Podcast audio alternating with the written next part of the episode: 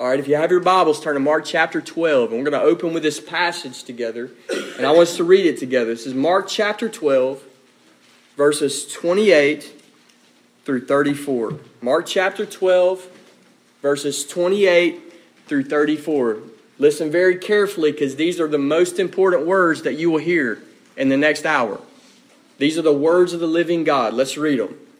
Mark chapter 12, verse 28 through verse 24 says this And one of the scribes came up and heard them disputing with one another.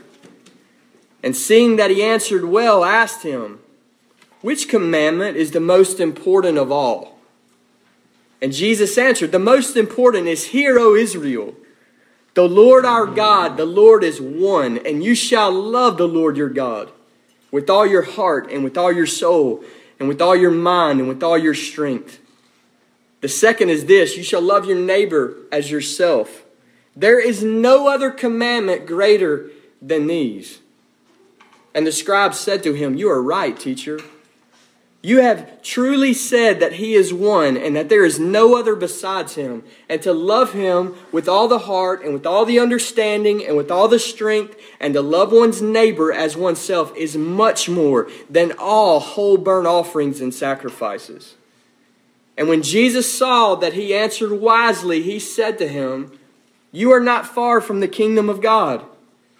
And after that, no one dared to ask him any more questions. I'll just start by asking you to think about something. You think about human nature and things that we can observe all across the globe, all peoples. And there's something about human nature that we like to ask the ultimate questions. And this is in a secular sense and in a more serious sense. In a secular sense, you find people sitting around asking questions like, Who's the greatest quarterback that's ever played the game? Nobody asks questions like, Who's that quarterback that lost the Super Bowl in 1995? We ask the ultimate questions. Who's the greatest U.S. president? Who's the greatest world ruler? And then spin that into the most important things in the universe. And we're consumed with this idea as human beings. We're consumed innately in our nature. We ask the mega questions. That's one way to think about them. The questions above all questions. Like, why are we here?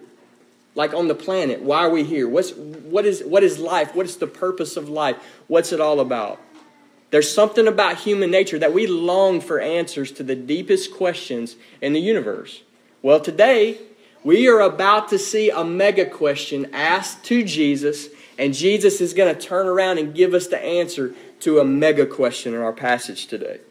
So we're going to jump right in into verse 28 and we're going to set the framework of this. We're about to get a massive answer from Jesus. Verse 28 says, One of the scribes came up and heard them disputing with one another, and seeing that he answered them well, asked him, Which commandment is the most important of all? So, this particular day, this is the same day that we've been in since Mark chapter 11 a scribe walks up to Jesus in the temple. Matthew tells us that not only was he a scribe, he was also a Pharisee and a lawyer. Now, that's a pretty impressive resume, okay? That this guy's a scribe, a Pharisee, and a lawyer. And the point there is this man is very capable with this book, very capable and learned in the scriptures. He's an expert in Bible interpretation. And this guy comes up to Jesus in the temple and he opens his mouth, and this Bible scholar asks Jesus a question about the Bible regarding specifically the Torah. What is the greatest commandment in the law? The greatest commandment of the Torah, the law of Moses. This is what was asked. This is the mega question. Out of all written scripture, what's the highest? What sits at the very top? And this was not as easy as it would sound because at this time, it's, it's widely known at this time that the Pharisees, they had went and numbered off 613 commandments in the Torah. Okay? They had numbered them. That's a lot of commandments. There are 630, uh, 365 positive commandments, one for each day of the year. You shall do this. Okay? And 248 negative commandments. Totals up to 613. Don't do this. So there's a lot of commandments. And so this is not a question that's as easy as you might think. Which one of the 613 is the mega one, sits at the very top? And so this guy slips into this conversation. He sees Jesus answering his enemies wisely. And so he says, I want Jesus' interpretation of this. Which one does Jesus say sits at the very top? Of all the 613, what is the most important command that God has given human beings? Okay? What is the most important command that God has given human beings? Now, on this particular day, this particular scribe asked this mega question to the perfect person. To the perfect person. And I want you to think about this. The stages are set at this moment. What's about to happen in the next verses is that the greatest person that has ever existed, Jesus Christ, is about to survey and summarize the greatest book that's the Word of God, the Scriptures. And He is going to clarify for us the greatest commandment in all the Word of God. This is what's at stake. Now, this word is about to come to us with the greatest authority that it could possibly hit us. This is the mega command. The author of the Bible is about to give us the inspired commentary on the scriptures, on the book that he wrote. So, what's about to come out of his mouth is unbelievable, unthinkably true and unthinkably authoritative. This is the authoritative commentary on the entire Bible. This is why each of you have breath in your lungs and a heartbeat even in this moment. This is why you have that. This is why you're alive on the planet. This is why 7 billion people on planet Earth have breath in their lungs and life in their body to do this. This is the mega command. And Jesus is about to give us the essence of human life boiled down into a really simple statement. And I love that. There is something about that that I love that. I love that he just takes it all and he boils it down to such clarity and such simplicity that we can understand it. This is grace and mercy from Jesus that he would do this. That we have all this these layers of commandments and this massive thing and he just gives us a chunk of an inspired commentary, an inspired interpretation. And I love that because there is something in me. You might be like me on this. There's, there's very few things that irk me more than religious leaders giving these big, huge, grandiose, wordy, foggy, unclear answers to the most important things in the universe. It drives me almost insane. And Jesus is not like that. You ask Jesus the most important question, and he answers in such clarity that children can understand this. Children can understand this. This is the Savior. This is what he's about to teach us. In verse 29 and 30, Jesus teaches us the greatest commandment in the Bible. And that's point number one on your outline. We're going to read it together. Jesus answered, The most important is, Hear, O Israel, the Lord our God, the Lord is one, and you shall love the Lord your God with all your heart, and with all your soul, and with all your mind, and with all your strength. There it is. The most important obligation laid upon humanity is to love God. That's it. That is numero uno at the very top. We must love God. We're on the planet to love God. This is why you have a heartbeat right now. You are created to love God. Now, this is not a new teaching. This is not something that came out of nowhere. And the reason we know that is because Jesus anchors this, this teaching in the, in the Old Testament. He quotes a verse from, from Deuteronomy, specifically Deuteronomy chapter 6, verses 4 and 5. Do you see the simplicity of that? Seven year old children that are listening to me right now can understand what Jesus just said. The greatest command laid upon every human being is you must love God. I love that. We can remember that. We, we can deal with, with, with those thoughts. We, we can understand it. We can understand this. This is the Shema. Deuteronomy 6, 4, and 5 is known as the Shema. And this was actually repeated by many Jews twice a day that they would say this prayer. They incorporated it, quoting it into their morning and evening prayers to God. And it's called the Shema because the first word in the verse is here in English, but it's Shema in Hebrew. And so the first thing that these Jews would do And they, and they wake up in the morning, they go to bed at night, and they would command themselves. This is like you talking to yourself. Hear, you hear, soul, hear all Israel. Hear. They would command themselves that the, the words that follow, they were to hear this with, with the strictest attention.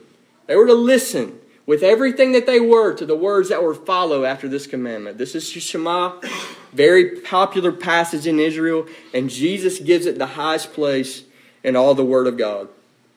So they were to hear these words The Lord is our God, and the Lord is one. They were to remind themselves of this all the time, twice a day, some of them even. The Lord is our God, and the Lord is one. He's Yahweh. He's our covenant God. We are in covenant with this God, and there's one God. He's the one true God.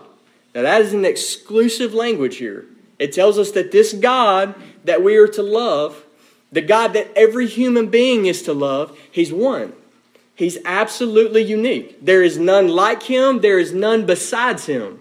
Okay? So, this command to love this God flows out of his uniqueness. You don't love just any God, you love the Lord our God, the one God that created all things, that rules over all that he has made, the Holy One, none like him, none beside him, shares his glory with no one. That is the one that every human being is created to love. And this is the highest commandment in all the Bible. We are to love this God exclusively, none besides him. He's one. There's not five million gods. There's not even five gods. There's one God. That makes all other supposed gods false gods. He is one, and there is none like him. I want to spend some time on this word because the commandment is love. That's who that God is, but the commandment is we must love that God, that one and only God, our God. So I want to spend some time unpacking this word love because we live in we live in, in the days we live in, and it is very popular. I've heard this many times in, in, in just 10 years of being a Christian. In an effort to compare biblical love with our modern version of love, such as romance or sentimentality, I have heard many Bible teachers several times over say things. They're trying to draw the comparison there, the contrast, and they say things like, Love is an action. Love is not a noun, love is a verb. It's something that you do, it's mainly action. And I just want to come against this hard, hard with the Word of God. And I understand what they're doing, and I agree that biblical love is night and day difference between sentimentality and romance. But that is a hard sell with the scriptures. The emphasis of love in the Bible is not on your actions, it's on your affections. It's not on the deeds you do for God, it's your delight in God. And we're going to be very careful in defining this because this is numero uno. This is what's supposed to be going on in your life at the very top. So, biblically, love to God is mainly affections, not actions, and it's mainly delight and not duty. Let's look at a few verses on this. Love is more than words. It's not mainly the things you say to God or about God. Even when you walk into your room and you begin to talk to this God and you begin to say things to this God, maybe you say something like Psalm 73 25, Whom have I in heaven but you? And there is nothing on earth that I desire beside you. Let's say you say that. Those are good and right words to say, and it sounds like love for God. But Jesus teaches us in Mark 7, verse 6, listen to this verse. This people honors me with their lips, but their heart is far from me. Jesus just taught us something in that verse. If there's words in the mouth, but no love in the heart, the Bible has a word for that. It's called hypocrisy. Jesus teaches us that, that that's hypocrisy. Love for God is more than words, it's more of you saying the right things to God. It's more than that. There must be heat in the heart for God, not just hot air in your mouth. There's got to be heat in the soul, passion for God, or it's hypocrisy. Love is also more than external obedience. This might be a surprise to some. It's more than external obedience. You ask what some people what love for God is, and they say commandment keeping. We got to we got to get up under that because what does this mean if that's true? John 14, 15 would make no sense. It says this If you love me, Jesus, if you love me, keep my you will keep my commandments. John 14, 15. If you love me, you will keep my commandments. Now that verse gives us something very helpful. It tells us that commandment keeping will always follow true love for God. If you love me, you will keep my commandments. We're good there? But it also tells us something else because it tells us they're not equal to each other. If they were equal to each other, if loving God meant keeping the commandments of God, then that verse would say, If you love me, you will love me. Do you see that? You see how silly that is? Okay? And that verse is a perfect explanation for this that there is something up under commandment keeping that's called love for God. It's more than external obedience to commands. There must be heat in the heart for God, not just doing things for God. You got to have passion in your heart for God if you want to keep the greatest commandment. This is numero uno that God lays on all humanity. You must feel the right things for God. You must have the right affections for God. You must delight in this God above all things. 1 Peter 1 8 is a good description of, of some of the affections that are supposed to be happening in every human being. 1 Peter 1 8 says this Though you have not seen him, you love him. Though you have not seen him, you love him. What does it mean to love God? Listen to the rest of the verse. Though you do not now see him, you believe in him and rejoice with joy that is inexpressible and filled with glory. Y'all see how much affection and passion is there? That's what it means to love God, that you have so much joy in this God. It's impossible to even express it fully. That's what it means to love God. There's passion in the heart. It's not mainly the things you do for God, it's the things you feel for this God. This is the great commandment. And this commandment is to love God. And Jesus tells us that this love is to be comprehensive, even all consuming in your life. You say, what do you mean by that? We have a word that's repeated four times in the Shema. It's the word all. You see that? All your heart, all your soul, all your mind, all your strength. Now, that means everything. That pretty much just covered every corner of your life. That this love that you're commanded to have for this God is to be pervasive. It's to be, it's be, to be absolutely pervasive. It's a call for total, complete, wholehearted love and passion for God with your entire being. With your entire being, heart, soul, mind, and strength. And then we are to love this God exclusively. No one or anything else is to be valued besides this God in our lives. Listen to Matthew. This is chapter 10, verse 37. Jesus says this. He says, Whoever loves father or mother more than me is not worthy of me, and whoever loves son or daughter more than me is not worthy of me. So we find out some interesting things about this greatest command to love God. Jesus just taught us that to love anything beside this God, right up next to this God, it's got a name in the scriptures. It's called idolatry. That's the name for that. That if we love anything besides this God, value anything in life more than this God, we are wicked idolaters. And we've broken the greatest commandment in Scripture. You see that?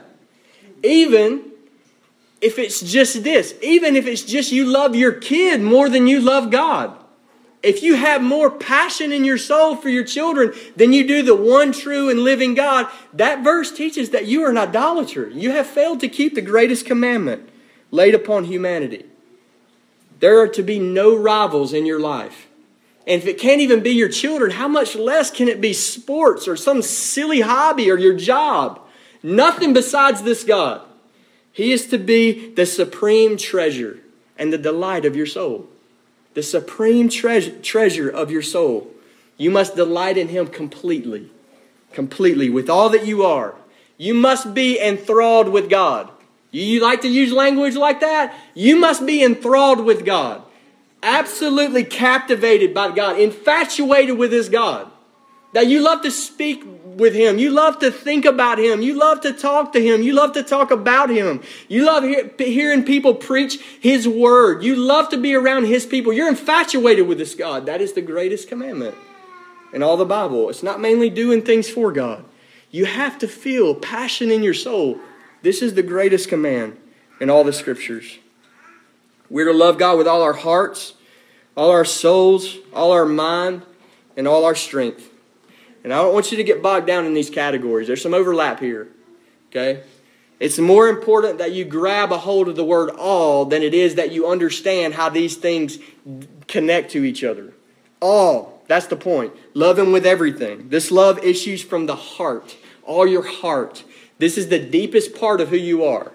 The deepest part of you. Listen to Proverbs 4:23. It says, "Keep your heart with all diligence, for from it flows the springs of life."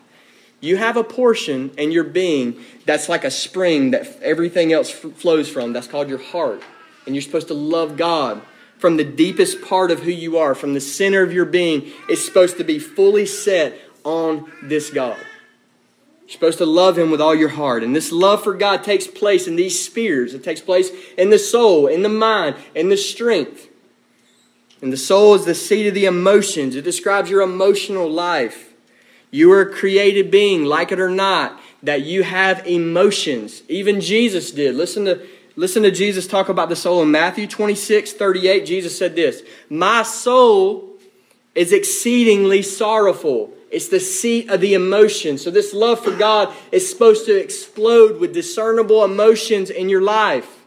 You're supposed to love this God.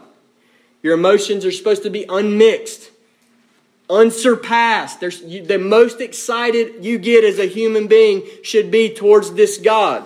The most sad you should ever be as a human being is when you fail to meet the expectations of this God. He gets your supreme emotions, unsurpassed.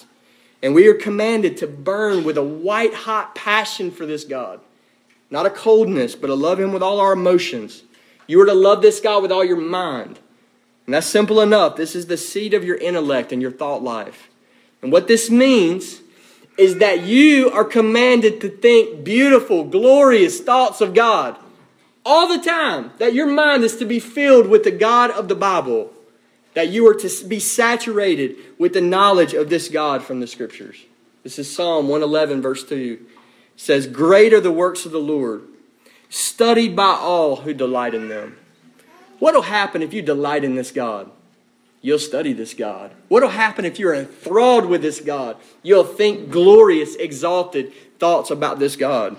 You are to love God with all your strength. And this is the seat of your will, and it describes your effort as a person. It can be used to describe physical energy or your mental energy. This is like the umph that you have, whether it's to think or whether it's to will and to do. And you are to love God with this. Every ounce of energy, not in weakness, but fervency. There needs to be passion. There needs to be something that rises up in you that you command yourself. Worship this God. Love this God. Delight in this God. There's fervency there. All your strength, every ounce that you can muster to think glorious thoughts of this God, to delight in this God. Every ounce of your strength. So I want you to see how comprehensive this is. This is holistic. This is the greatest commandment and is glorious. It is glorious. If this is kept, God is greatly glorified in your life. He is the supreme treasure. Every single moment, every ounce of your being is to, is to supremely delight in this God. This is the command. So at this point, I'll just remind you of this. It is not enough. It is not enough for you to know right things about God. It is not enough for you to do a few things for this God. You must love this God. You must love Him with everything that you have. And this is the numero uno demand on all of humanity. This is the greatest commandment. God must be our greatest passion. He must be our greatest desire. And He must be our greatest pursuit in life.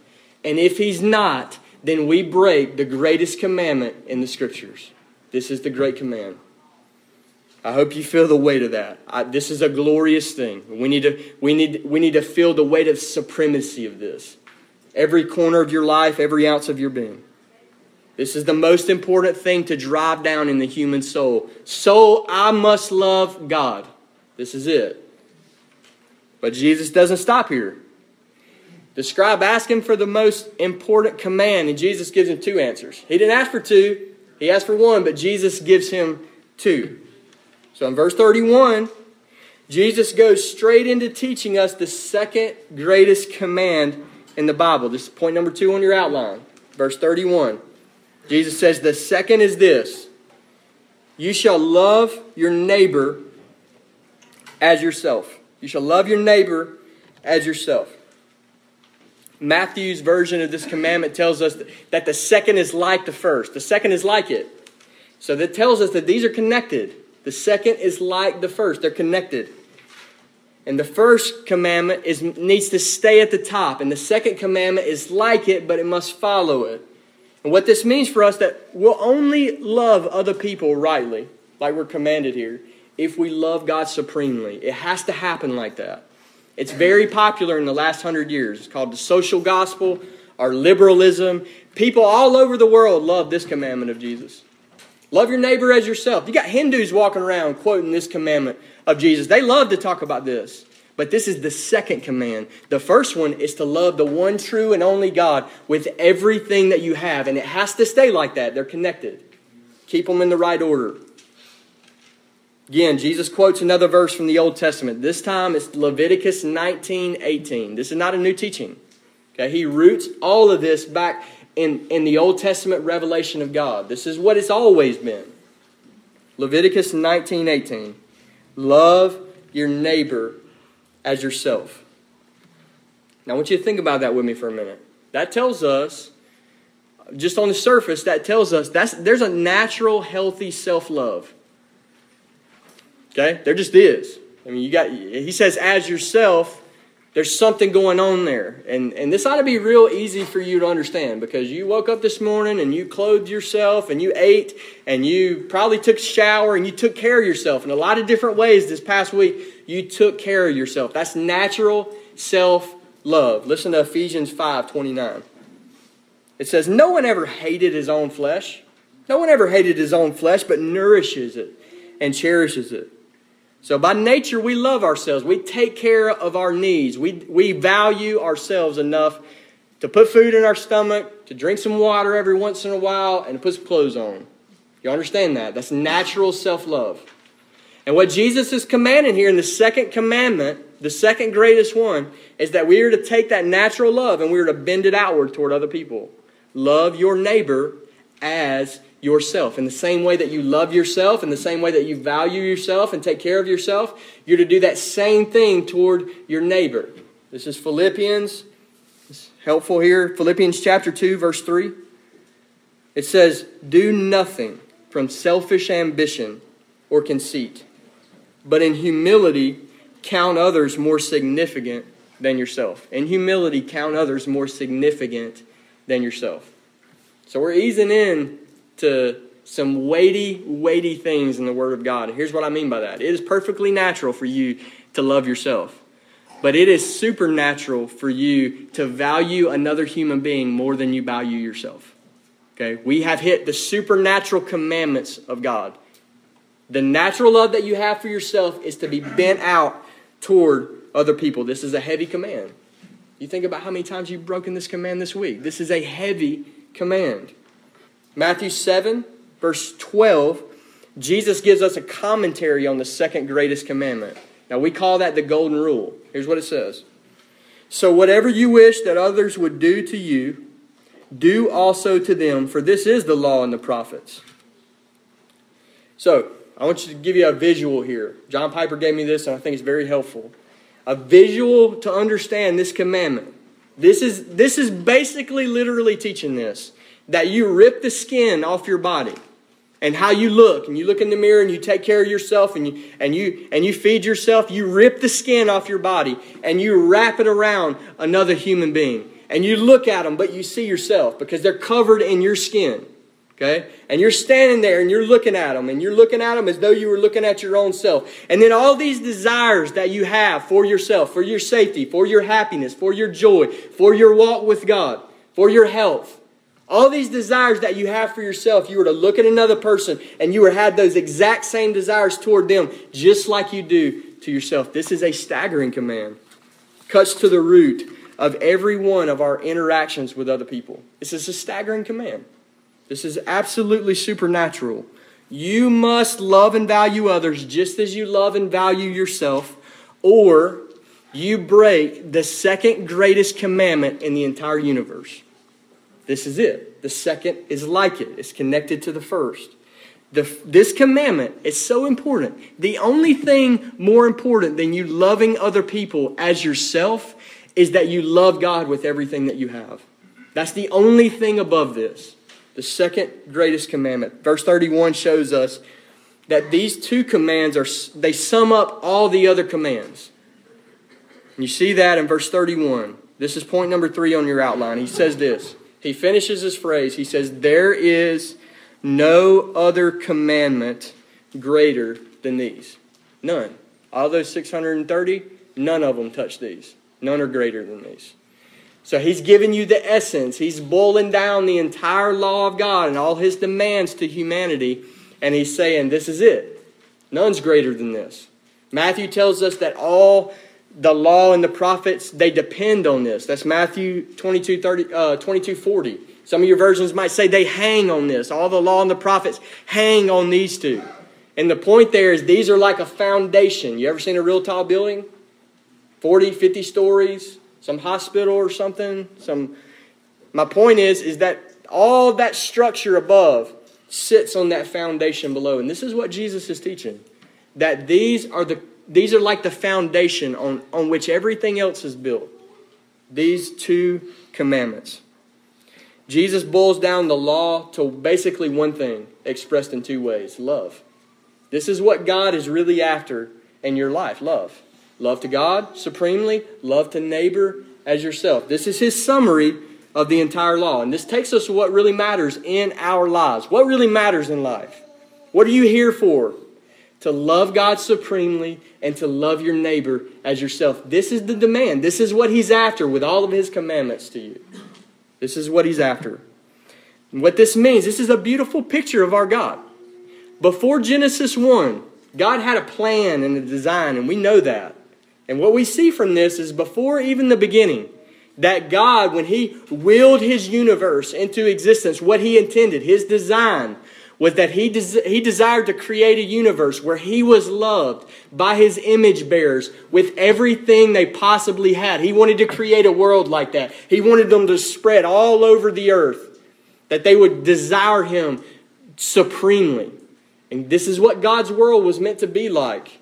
And he wanted those image bearers to love one another, even like they would love themselves. This is the original design of God. This is the kind of world that God intended.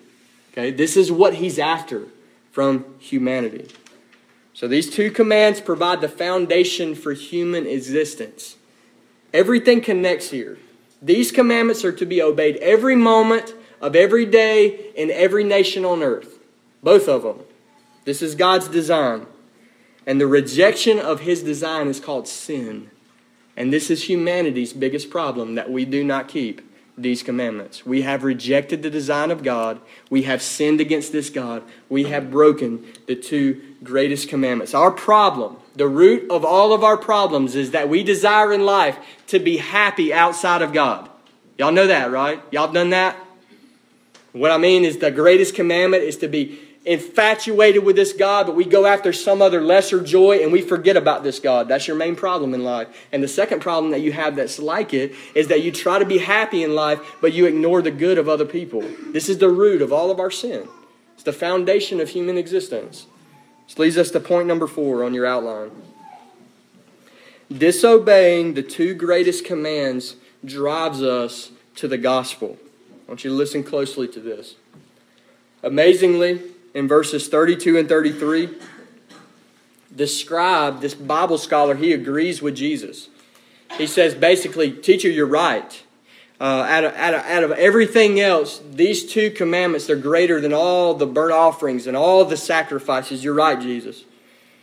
And then Jesus turns and affirms this scribe, and he says, he says this phrase in verse 34 You are not far from the kingdom of God. He agrees with Jesus, and Jesus says that statement You are not far from the kingdom of God. So I want you to just let that sink into your mind. Why did Jesus say that, and what does that mean? You are not far from the kingdom of God. Why did Jesus say it, and what does it mean? I want us to remember the kingdom of God in the Gospels is the redemptive reign of Christ. The redemptive reign of Christ. That's what the kingdom of God is in the Gospels, that He's come as King. But the reason that it's a gospel, the reason that it's a good news, is because sinners can come into this kingdom. It's not just that Jesus is Lord, it's that Jesus is Savior and King. That we can come into this kingdom. So the kingdom of God in the Gospels is the redemptive reign of Christ. And the question is this how is this man close to the redemptive reign of Christ? How is he close? He is beginning to see something that's critical for every person that would ever believe the gospel.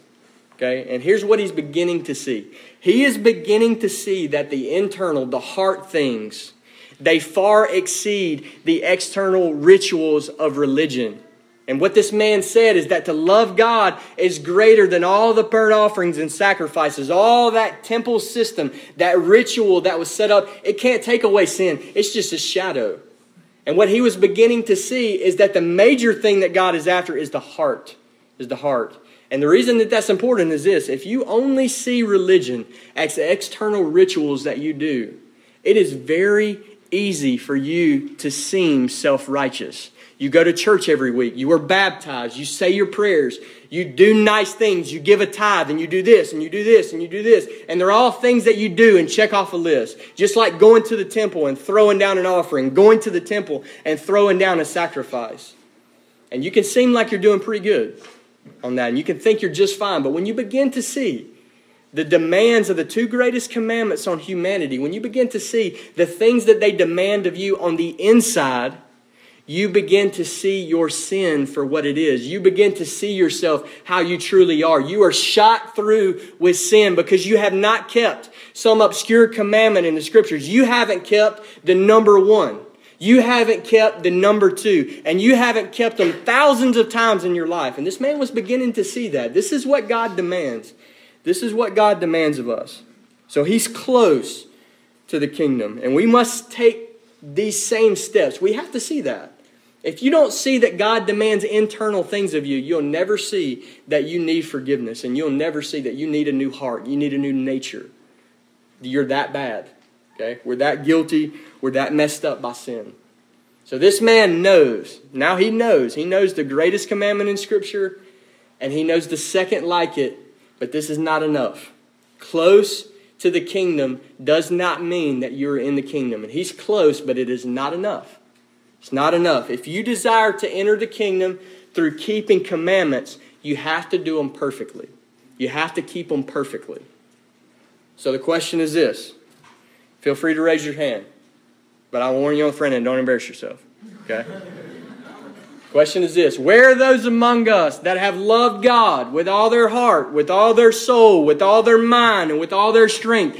Every moment, every day of your entire life, He has been supreme in all your affections and all your desires. Where are you? And the second question is like it.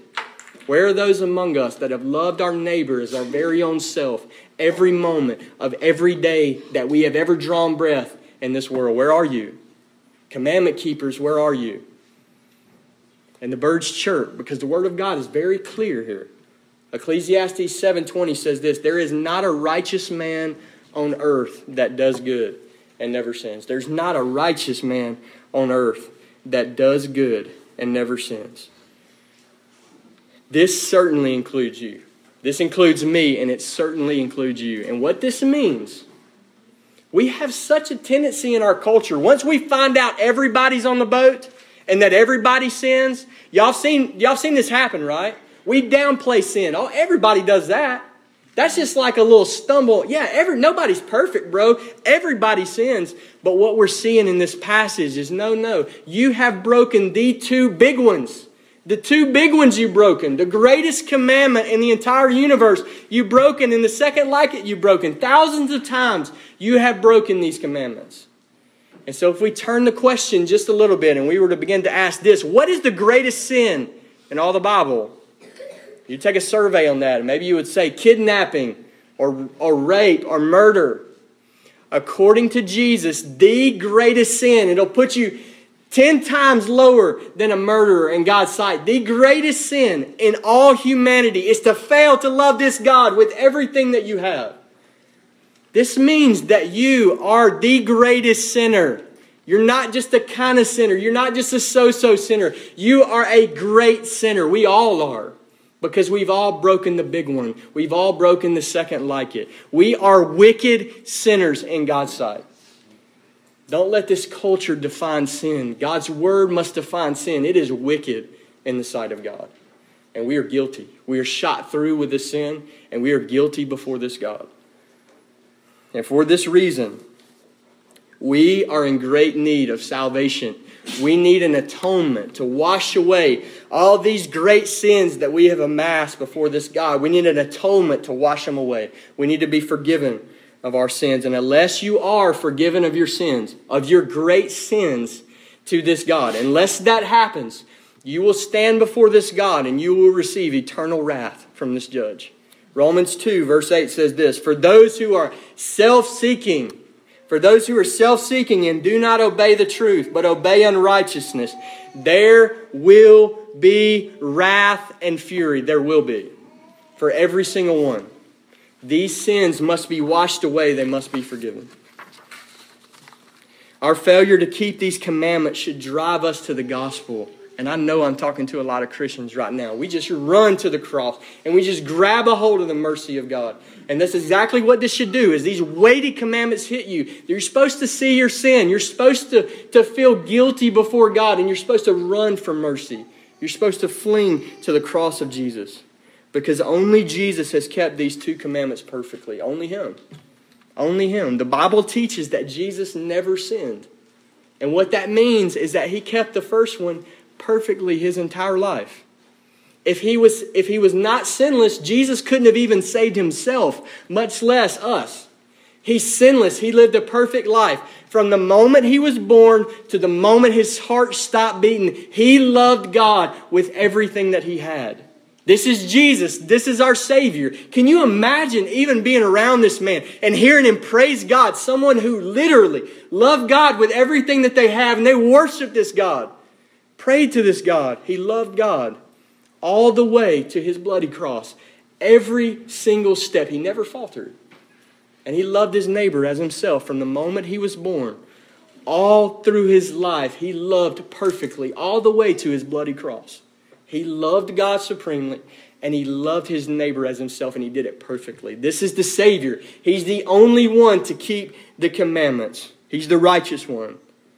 And the cross of Jesus, it proves this. It proves that he loved God supremely. He submitted even to the plan of God, even to the bloody cross. He submitted to this. And the cross also shows that he loved you as himself. He hung on his bloody cross not for his own sins, he did this for us. He's showing His great love for us on His cross. And so, the good news of the gospel that we fling to is the message of the cross. This is how we are forgiven of our sins. This is how we come into the kingdom on this cross, this message of the cross. And we said this all the time, but I want to say it again. If you don't understand substitution, you will never understand the gospel. And what I mean by that is as Jesus is hammered and nailed to a cross, and yes, it was painful, and yes, he was bleeding, and yes, he, his flesh was ripped apart, but the Bible teaches most essentially what you need to understand is that God the Father takes all your sins, Isaiah 53 6, and lays them upon the Lamb. And that he's standing and he the holy one the righteous one. Just try to picture a perfect white sheet and then all the sins of all those who trust him are just laid upon this lamb. And you just picture just pouring just some nasty, nasty oil, just filth all over this white sheet. And he was defiled and he became the sin bearer. Our sins are really placed on this Christ.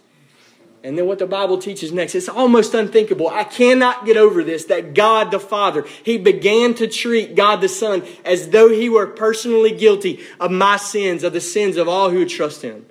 And the Bible teaches that God began to lay down the wrath on the Son. And not only was He the sin bearer, He became the wrath bearer. He bore your punishment all the way to the end.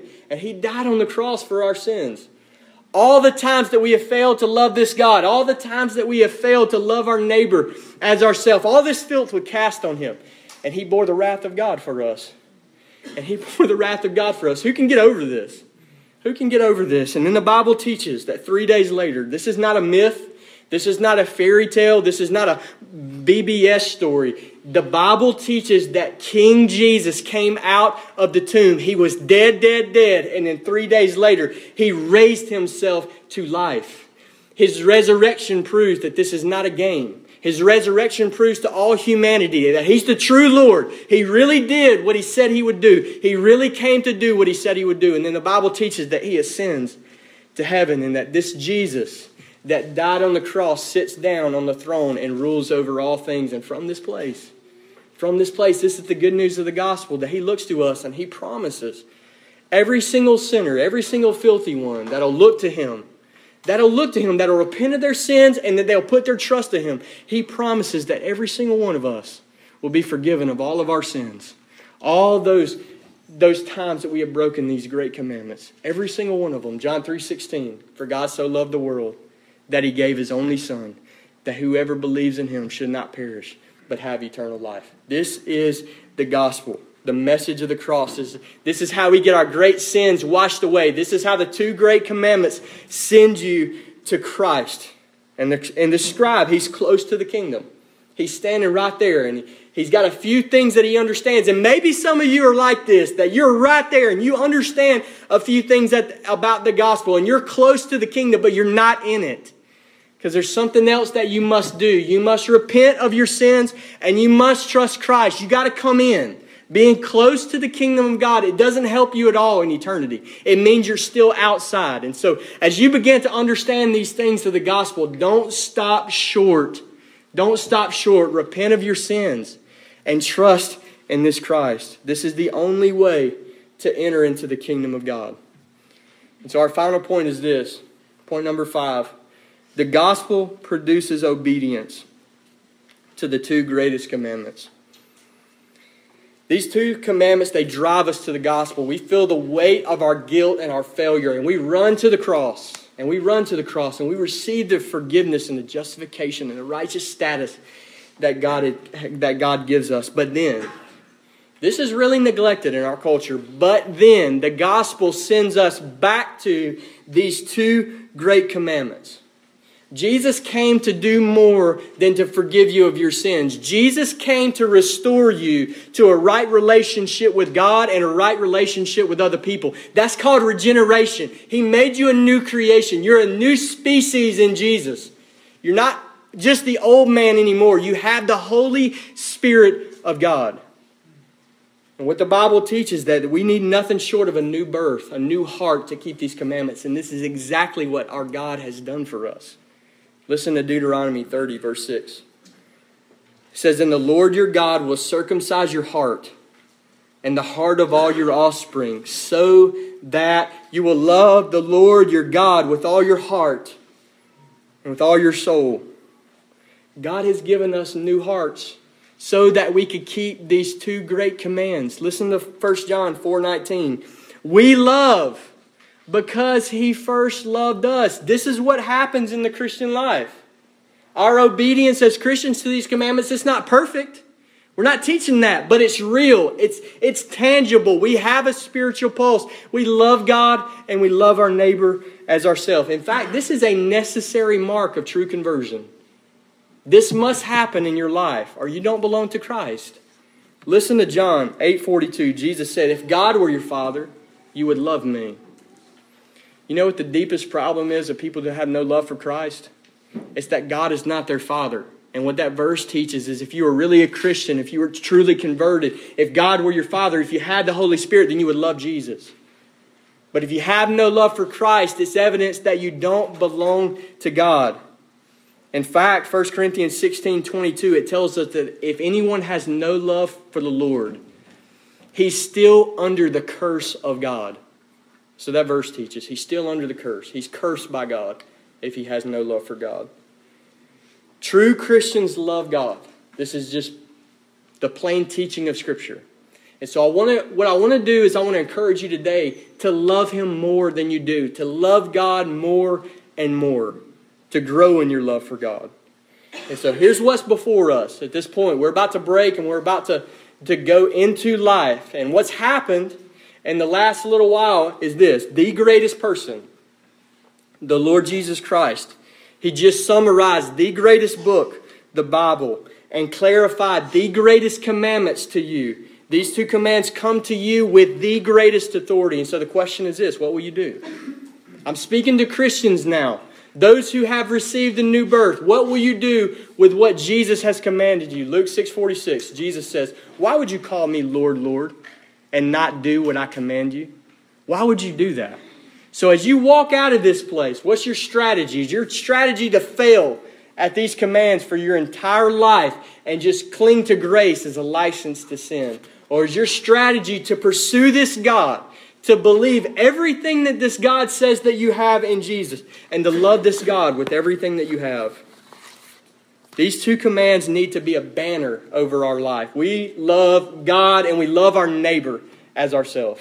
Here's the warning Matthew 24 prophesies to us that the love of many will grow cold. Revelation chapter 2, verse 4 tells us that a group of, of a supposed church in Revelation chapter 2, verse 4, they abandoned the love that they had at first. So, how does that happen? It starts with you ignoring things like this that you ignoring these clear words from God. What are you going to do with the greatest person unpacking the greatest commandments in your life? What are you going to do with this? You need to fight against this lukewarmness and this abandoning this first love. You need to fight against it with everything that you have. Now, why? Because the greatest commandment in the universe is at stake in your life. You need to kick against coldness. You need to beat against it with every ounce of faith, every ounce of fervency. You need to beat against coldness toward Christ and discouragement in your life. You must love God. You must love God. And as I close, I want to remind every Christian, all the brothers and sisters here, I want to remind you of how you're supposed to think about these commands. Here's how you're supposed to think about them. Romans 6, verse 11 says this So you must consider yourselves dead to sin and alive to God in Christ Jesus.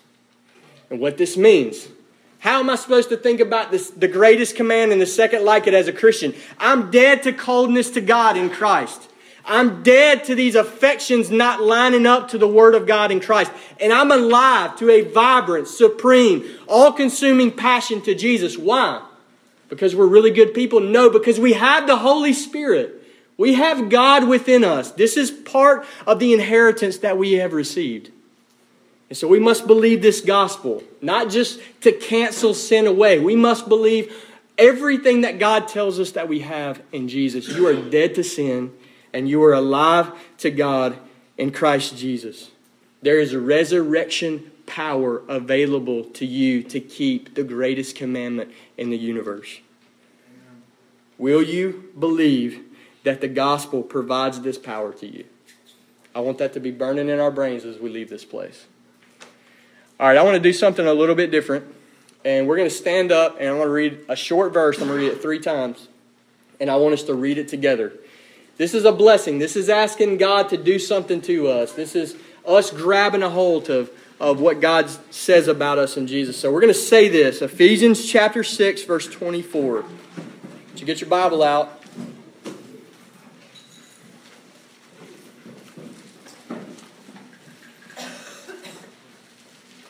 Since this is the Word of God, I want you to ignore me saying this, and I want you to picture God Himself declaring His own Word over your life. And think about it for us personally, and think about it for us as a church. We're going to read it three times. Ephesians 6 24. I want you to read it with me. Grace be with you all who love our Lord Jesus Christ with love incorruptible. Grace be with you all who love our Lord Jesus Christ with love incorruptible. Grace be with you all who love our Lord Jesus Christ with love incorruptible. Let's pray. Father, we thank you for your words. God, we thank you for your mercy toward us.